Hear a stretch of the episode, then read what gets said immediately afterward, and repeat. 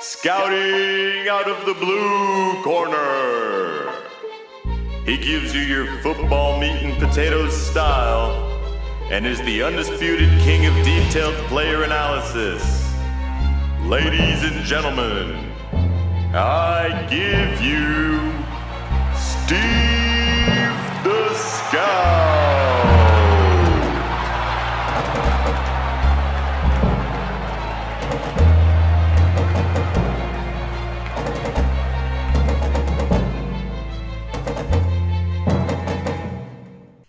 Hey guys, this is Steve the Scout. I am the voice of the Pro Football Scouting Podcast. Welcome to Bold Takeaways Week 14, brought to you by the writers at pigskinnut.com. Pigskin Nut, for those that are crazy about football, as well as myself, Steve the Scout. Uh, you can follow me on Twitter at Steve the Scout 81 or the Pro Football Scouting Podcast on Facebook. Pigskinnut.com is going to be the main news website for our brand.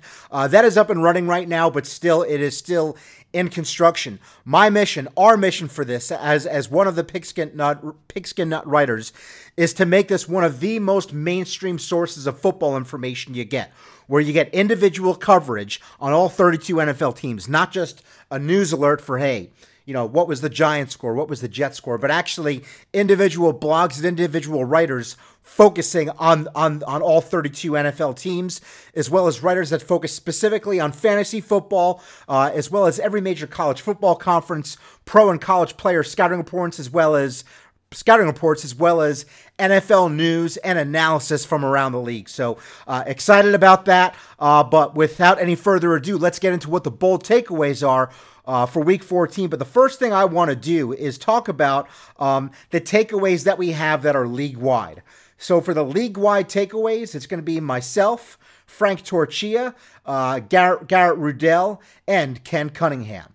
So Starting things out with Ken Cunningham. Ken, my man, longtime listener who is now a writer. So, uh, really cool to see that we still get to continue this journey together, Ken. But, Ken, um, you had said that right now the top four teams in the NFC are a little bit interesting.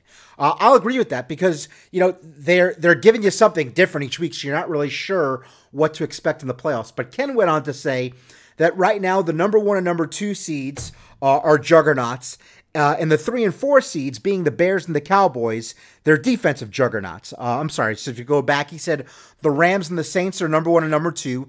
Those are the offensive juggernauts, but the defensive juggernauts are three and four Bears and Cowboys. Very true. He says he says you know when you when you go back and, and look at these teams playing each other, he said look. Um, you you look at, and I'm sure he's referring to the to the you know the Bears playing the Rams last night, uh, as well as as well as the Saints um, the Saints taking on the Cowboys. Um, but look, he says the Saints and the Cowboys game and the Bears and the Ram game showed that the, that the defensive juggernauts prevailed, but they were both playing at home. Ken says it's going to be interesting to see who prevails in the postseason because the difference in the postseason is that the offensive juggernaut is going to get the home field advantage. Ken Ken feels that uh, he Ken feels that at the end of the day the offenses are going to be the one to win those games in the playoff because they have the home field advantage. So really, um, his takeaway was that um, you're not really sure what you're getting with these top four teams. They're a bit interesting in terms of the way they faced off, and it's also a little hard to predict um, what's going to happen, um, what's going to happen in the playoffs based on what we've seen in the regular season. Frank Torchia, who writes for the Blue Crew, uh, Ken Cunningham, by the way, writes writes for um, the Big D Beatdown, which is our Dallas Cowboys blog. Frank Torchia is up next. Uh, uh, Frank actually writes for the Blue Crew, which is our New York Giants webpage. Frank goes on to say, and he gives a, a, week, a league-wide analysis. Frank goes on to say that the AFC playoff picture is wide open outside of the top two seeds. And his bold takeaways are that number one, like I just said, the AFC playoff picture is wide open. But also, his other bold takeaway is that we could see three teams from one division, the AFC North, make make the playoffs this year. How does he break that down? Frank goes on to say, look, this, the, the playoff picture in the AFC is wide open. Pittsburgh, uh, I'm sorry, New England and KC, um, they, they, got the top two seeds right now. It's probably going to stay that way. But when you look at what's happened, uh, Pittsburgh lost to Oakland to open up to, um, to open things up in the division. That opens things up for Cleveland, who won yesterday. Uh, Tennessee's Tennessee won, Miami won, Indianapolis won. Baltimore and the Browns won, and and some of these teams are in the are in the AFC North, and they're all AFC teams. But he feels that these teams won yesterday, but they can also win out based on their based on their remaining schedule.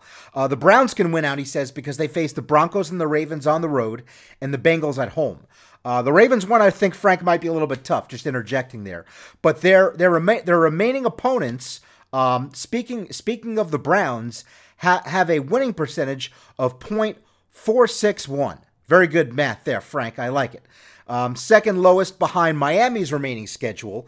Um, so, in other words, he's saying that Cleveland and Miami are both going to have easy schedules down the road. The Colts, the Colts, and the Baltimore Ravens have the hardest schedule d- down the road, um, with with their remaining opponents having w- having a winning percentage of .512. Basically, saying it's all wide open. He's saying that Pittsburgh um, can easily easily lose their, their division lead, and if they do, they're still going to probably be a playoff team.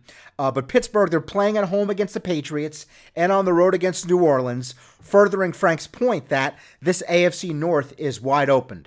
Uh, he goes on to say that the Steelers tying with the Browns in Week One could be the only thing keeping them in the in the division lead or or the playoffs, referring to the Pittsburgh Steelers. Uh, his other his other bold takeaway, and I think this is something we know, is that look, the Amari Cooper trade was a good deal. It's done a world of good for Dallas.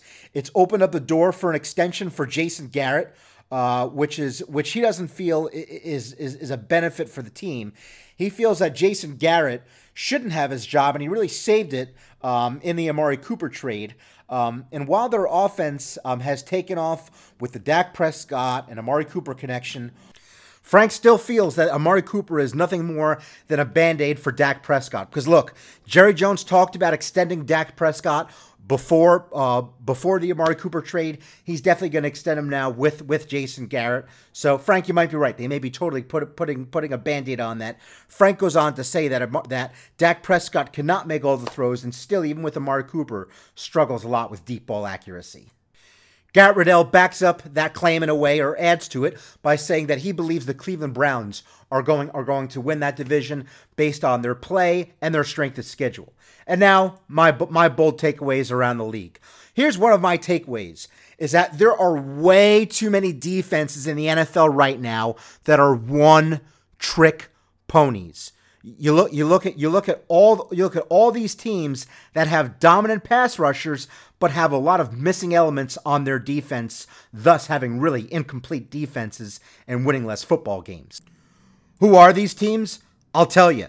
The Houston Texans. They have J.J. Watt and Jadeveon Clowney rushing the passer from both sides but because of weaknesses in their secondary at the cornerback position, uh, not, not have, having a weakness uh, at, co- at coverage linebackers and run stopping linebackers, their defense is a one trick pony. You look at the Pittsburgh Steelers, they got Bud Dupree and TJ Watt rushing from both sides. Two very good pass rushers, but weaknesses again in the secondary and, and, and in run stopping linebackers is hurting their defense. The Denver Broncos, they got Bradley Chubb and Von Miller rushing the pass, rushing the passer, but they can't cover tight ends to save their life. That has been an issue the whole year.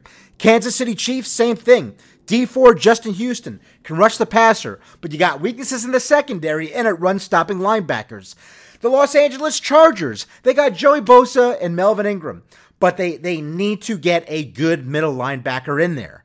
The, the Los Angeles Rams, same thing. Los Angeles Rams, their linebackers are designed for pass coverage. They can they can get after the passer from the interior part, but they're still missing that edge rush presence, even with Dante Fowler there. Uh, and and they certainly need more help at the safety position. But you look at you look at a team. Um, you look at a team like the Chicago Bears, they have everything. They have guys that can rush the passer. They have guys that can push the pocket from the from the interior. They have a run-stopping middle linebacker who's emerging by the name of Roquan Smith. They have playmakers and, and, and great players all over their secondary. The Bears are the most complete defense in the NFL, and that's allowing them to win football games while these other teams they, they, they got they got pass rush, but they're missing other elements. And my takeaway is that too many teams are, are, are one trick ponies with their defenses this year. My other takeaway is that coaching changes are continuing to revive struggling teams. You look at Cleveland, you look at Green Bay. Both teams have both teams had talent. Both teams are playing better after the coach. And my other bold takeaway is that Saquon Barkley is the best running back in the in the game already. When I give you my bold takeaway from from the New York Giants Redskins, I'll tell you why he is already the best running back running back in the in the game. And another takeaway, last one is that all the great teams are showing you their struggles. Uh, you, you look at the Rams, you look at the Bears, I mean, the Patriots, I mean, Chiefs, everyone. You can see all these teams ha- ha- have issues. Um, so it's making it really hard to predict in a complete toss up who's going to make the Super Bowl. But those are my bold takeaways from this week. Let's get down to the individual games up next. First up, the Patriots and the Jets. Bold takeaway from that. We have Jay McCaffey, uh, who, who writes for the Gillette Gazette on pigskinnut.com. And Jay had a nice takeaway here. He says that the Patriots' run defense will be their fatal flaw in the playoffs. He said, in, in the Patriots' last two games alone, their, their opponents have run for 95 yards on 13 carries. Uh, that, that, that was last week. And this week, 189 yards and 21 carries, giving up over eight yards a carry the, the, last, the last two weeks. So for their opponents, the Miami Dolphins, my, my bold takeaway is that the Dolphins are a tough team and they know how to win games with minimal talent on the field. You, you look you look at the way they, they've they've won games all this year. They have truly overachieved with the roster they've put out on the field. Uh, they were competitively tough, uh, and and you know that goes back to the to the to the players, but also guys to go back to the coach. They kept this game close the entire the entire game. They kept fighting. Um, and, and, my other takeaway is that look, you know, I saw more of Minkah Fitzpatrick yesterday. I clearly think, and like I said from, from the beginning, Minkah Fitzpatrick is going to be a great safety in this league. But I think Derwin James was a better of those two in the draft, and I think he's starting to prove it this year. My takeaway when I'm looking at the Falcons taking on Green Bay is that the Packers can still be a threat in the NFC next year with an added pass rusher and a, and a new coach. They have plenty of talent on offense, Aaron Jones um, has shown that he can be an every down running back. And I think I think Atlanta as well. I think Atlanta they can compete next year with some pass rush help a hel- and, a, and a healthy Deion Jones all year. Um, coverage linebackers that's that's been that's been their issue. They've been missing Deion Jones. It's helped a lot that he's been back in the mix, but they still got still got to get after the quarterback. Vic P- Vic Beasley, great explosiveness, great strength, great great athleticism, but when you want to look at length uh, and just you know pass rush moves, um, he has he's having he's having a tough time. I don't think that he he is the guy that they wanted him to be, but he could still be a good player in this league. And for me, another takeaway is that I really feel Matt Ryan did not see the field yesterday as well as well as usual. Um, Packers, they've shown that they still have, they still have a, a dynamic offense. Another takeaway from this game is that there are so many good defensive tackles in, in, the NFL right now that we've almost stopped giving them attention. Kenny Clark of Green Bay, Grady Jarrett of Atlanta pushed the pocket all afternoon. Moving moving on to another game featuring two two NFC South teams. We just talked about Atlanta, uh, but now we're moving on to New Orleans taking on Green Bay. I'm uh, taking on Tampa Bay. Uh, takeaway is that Drew Brees is definitely in a cold streak right now. Look, um, I said it was way too soon, and it was way too soon to, to suspect that maybe anything could be wrong after one game.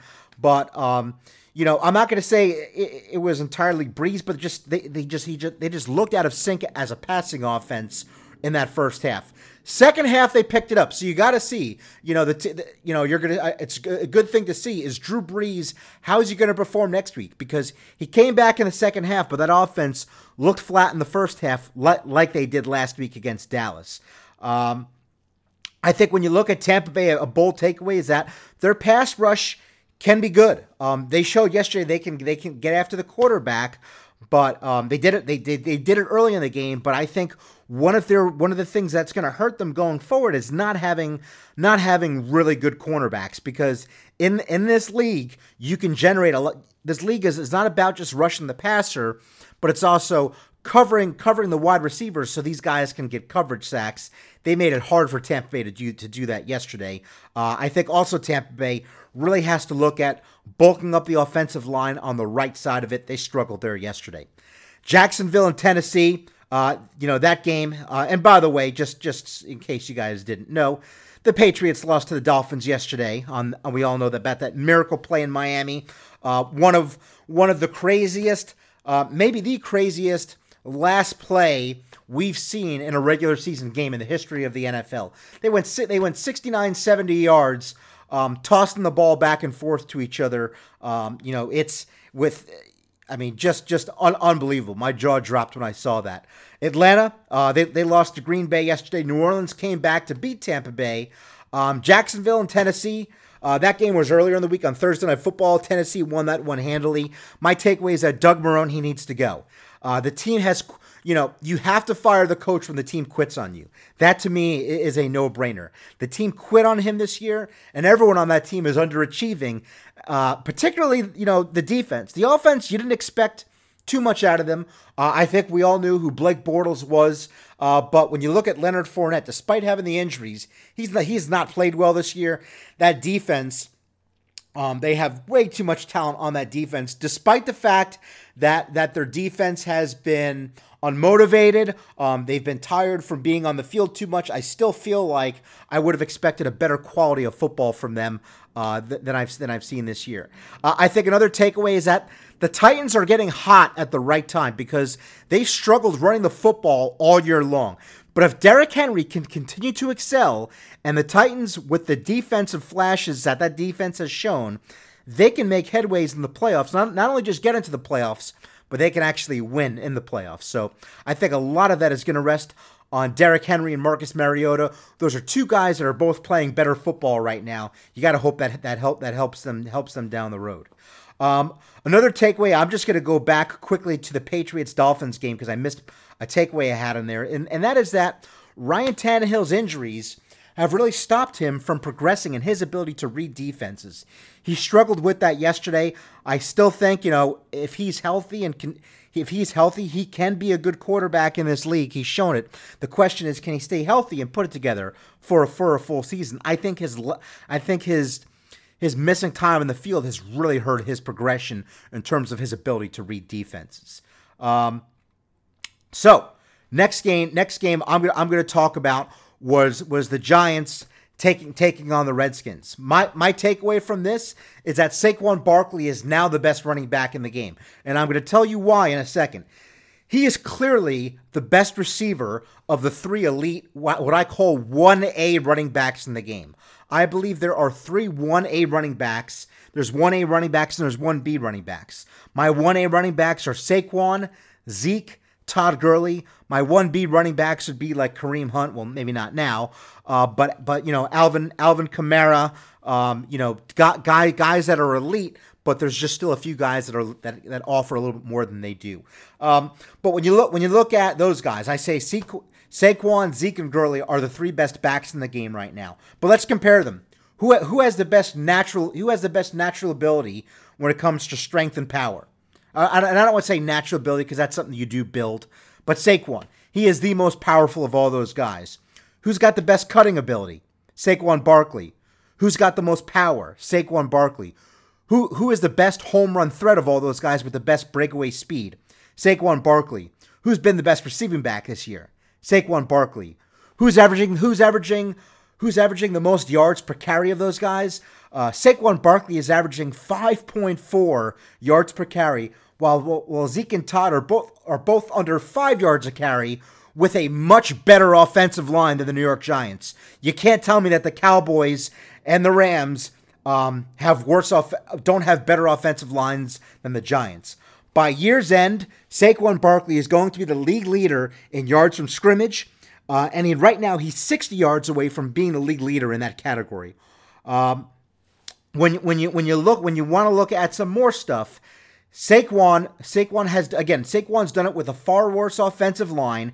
He's had, um, when you look at how many carries Saquon has had, Saquon has had far less carries than these guys. He's got 40 less carries than Todd Gurley. He's got 60 less carries than, Ezekiel Elliott. But when you want to look at how many runs they had of 20 yards or more, Saquon leads the NFL with 14 runs of 20 yards or more, while Gurley and Zeke only have 10, with more carries and, and, a, and, a and a better offensive line. And I think also when you look at the tape and look at the ability, it's indisputable. Saquon Barkley is the best running back right now in the game.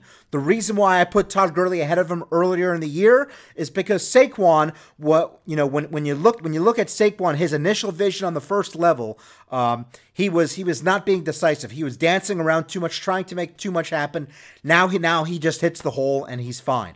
But I think when you look at all those things considered uh, and that overwhelming amount of proof that I just gave, Saquon's the best running back in the game. My my other takeaway is that Mark Sanchez his time his time has passed. This was really his last opportunity to have to, to have a shot. But even now, it's going to be hard for him to get a backup job. Uh, you know, after yesterday's performance, uh, you look at you look at the next game. Uh, next game. So moving on f- from the Giants and the Redskins, Giants rout, routed that game. And look, and another takeaway before I go on is is their offensive line's playing a lot better ever since they added Jamon Brown. Um, it's it's been it's it's been a, it's been a lot better. They still need to add they still need to add to that offensive line. And I think although Eli Manning played played good football and he's been playing good football lately, they still need to look at drafting a quarterback only if only if the right one is available. You a quarterback is a position you do not want to draft one just to say you have one. Okay. The Browns at the Panthers. My takeaway from this game, uh, and Jared Brown, I know you're going to probably agree with me on this because we talked about this, but Baker Mayfield is a far better thrower of the football than Cam Newton, not not just now, but at any point in Cam Newton's career. Um, you, you look at Baker Mayfield. Um, I said he was going to be the best rookie quarterback, and I told you so.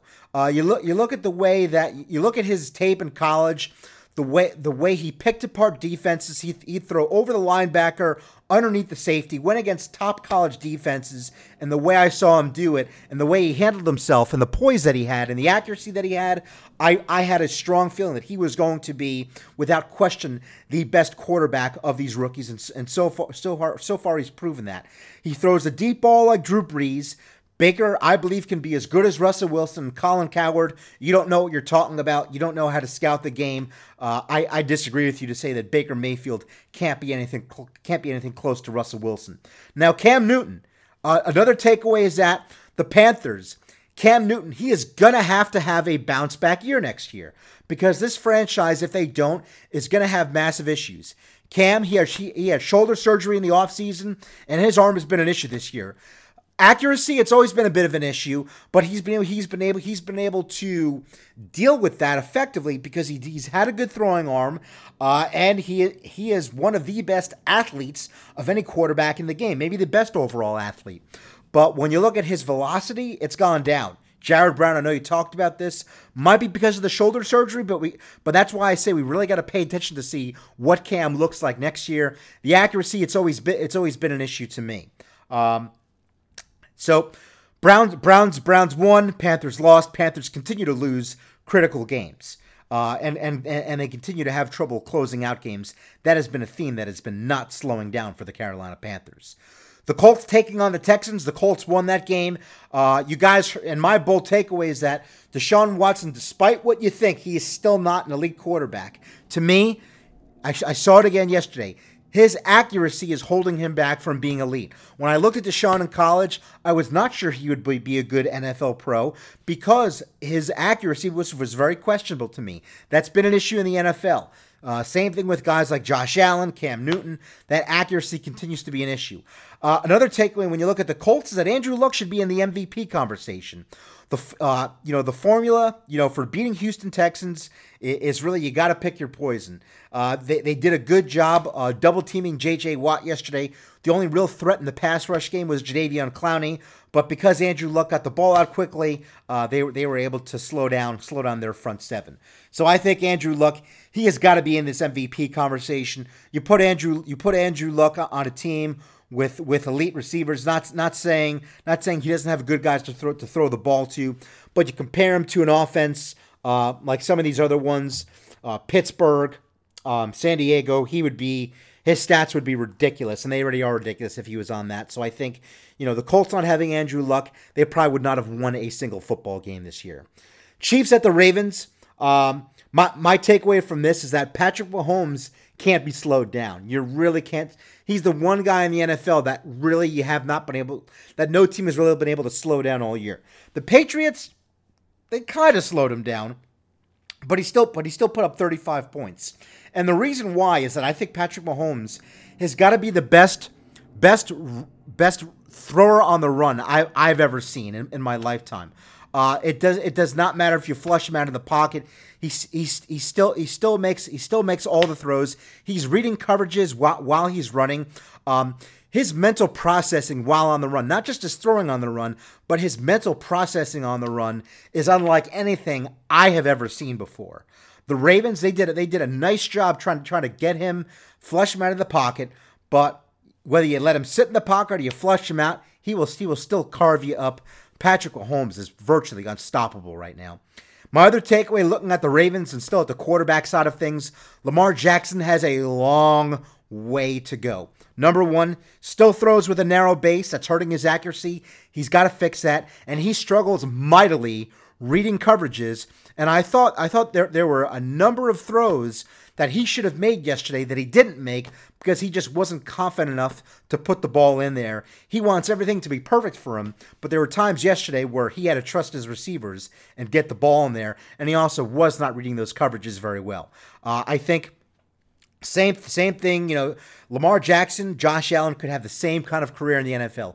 Great athletes, guys guys who can run, um, guys who are great athletes, but um, reading defenses and accuracy is going to be an issue.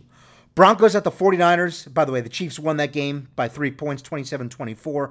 Broncos at the 49ers. The 49ers took this game, uh, and the main reason why was tight end George Kittle. George Kittle had 210 yards receiving in the first half.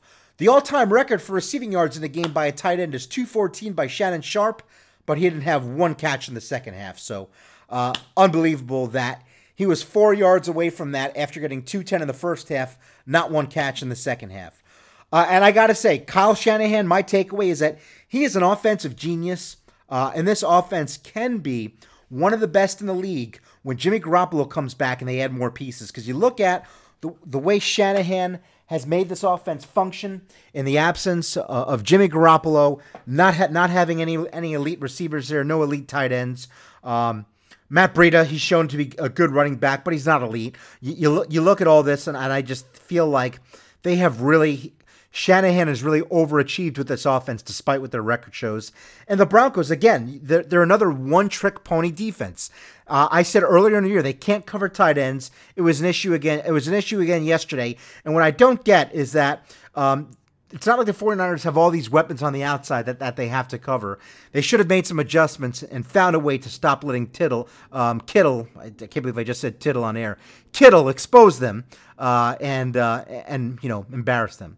All right, moving, moving on from that little weird uh, typo. Uh, Jets at the Bills. So look, look, looking at this game, takeaway for the Jets – Wide receiver Robbie Anderson is improving. He went against Tre'Davious White, one of the best cornerbacks in the game. I've watched a lot of his tape. One of the best cornerbacks in the game, and Robbie Anderson did a good job against him. Sam Darnold is improving, but again, he still has a long way to go. The Jets will not see a franchise quarterback from Sam Darnold until year three. That's my bold takeaway for them. Why? Because he still has a lot of issues he's working with.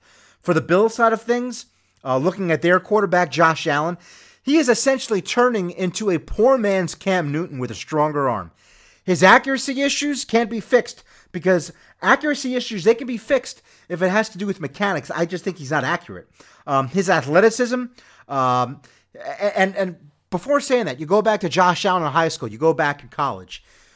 Completion percentage has always been an issue. It hasn't been any better in the NFL, and why would it be? But Josh Allen, uh, you could say uh, of all these rookie quarterbacks, maybe Lamar Jackson would be in that conversation, but he is probably the best overall athlete. He got he got over 100 yards rushing yesterday, uh, and he's continued to be able to put points on the board for the Bills because of his scrambling ability. But he's already had an injury. He's already had the injury bug this year bite him, and he is not going to stay healthy. Continuing to continuing to do this. Um, my takeaway is is that uh, unless he miraculous, miraculously fixes his accuracy, which I don't think he's going to be able to do because, I, again, accuracy is one of those things that's tough to fix. I think that Josh Allen, his career as a starter, is going to be short lived in, in, the in the NFL. Uh, Lions at the Cardinals, still focusing on quarterback play, and the Jets did win that game, by the way. But the Lions at the Cardinals, uh, the the Lions, the Lions won this game. Um, but the Lions, a takeaway I have is that they are starting to play better, better in the trenches. Uh, on both the offensive and defensive side, their play in the trenches is getting better. Uh, with the Cardinals, Josh Rosen, uh, he is Eli Manning 2.0, and I've said it before and I'll say it again. You get you give him protection, you give him weapons. Um, he's he's smart enough and can read defenses um, where he can really pick apart a defense, but his internal clock, like Eli Manning, is a bit slow.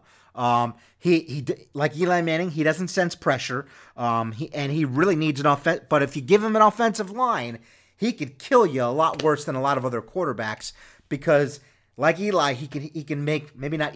Eli's been struggling with that a bit this year, but Eli, most of his career, he can make all the throws. Josh Rosen could certainly make all the throws, but again, you know, you, you don't you don't you don't protect you don't protect Josh Rosen. He's going to have a career much like much like David Carr.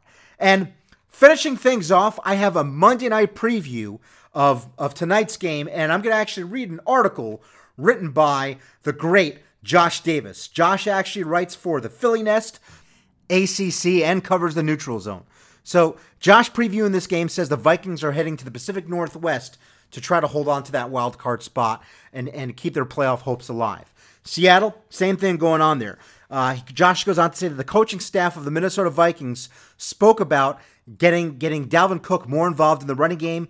Seattle's trying to get back to the running game with Chris Carson heading the committee, but also he expects Mike Davis and Rashaad Penny to get some snaps tonight. Both teams are number two in the, both teams are number two in their division. Vikings have some injury issues in the secondary. Trae Waynes has been ruled out for the Vikings tonight, and hoping that Xavier Rhodes can come off uh, can come off that pitch count so they can have that they've had him on since injury. So Vikings they've struggled with with their their cornerbacks been injured all year. Look, coming into this season, the Vikings had a very impressive secondary. Mike Hughes, the rookie, I thought he was going to be outstanding, outstanding player, but he got injured. He's been out for the whole year. Trae Waynes, not healthy right now. Xavier Rhodes on the on the pitch count. But Josh goes on to say other injuries are that Rashaad Penny is questionable, as is Doug Baldwin, but both are expected to play for Seattle tonight. I thought this would, me personally speaking, I thought this would be a tough year for Doug Baldwin, as he expected his foot would be an issue all year long. Uh, Josh goes on to analyze and give some talk about how, the, how Seattle right now has the ninth ranked overall defense coming in with nine team interceptions, and they're 14th against the run game. The Vikings are eighth against the pass, but 20 but 24th against the run. Another another example probably of a one trick pony.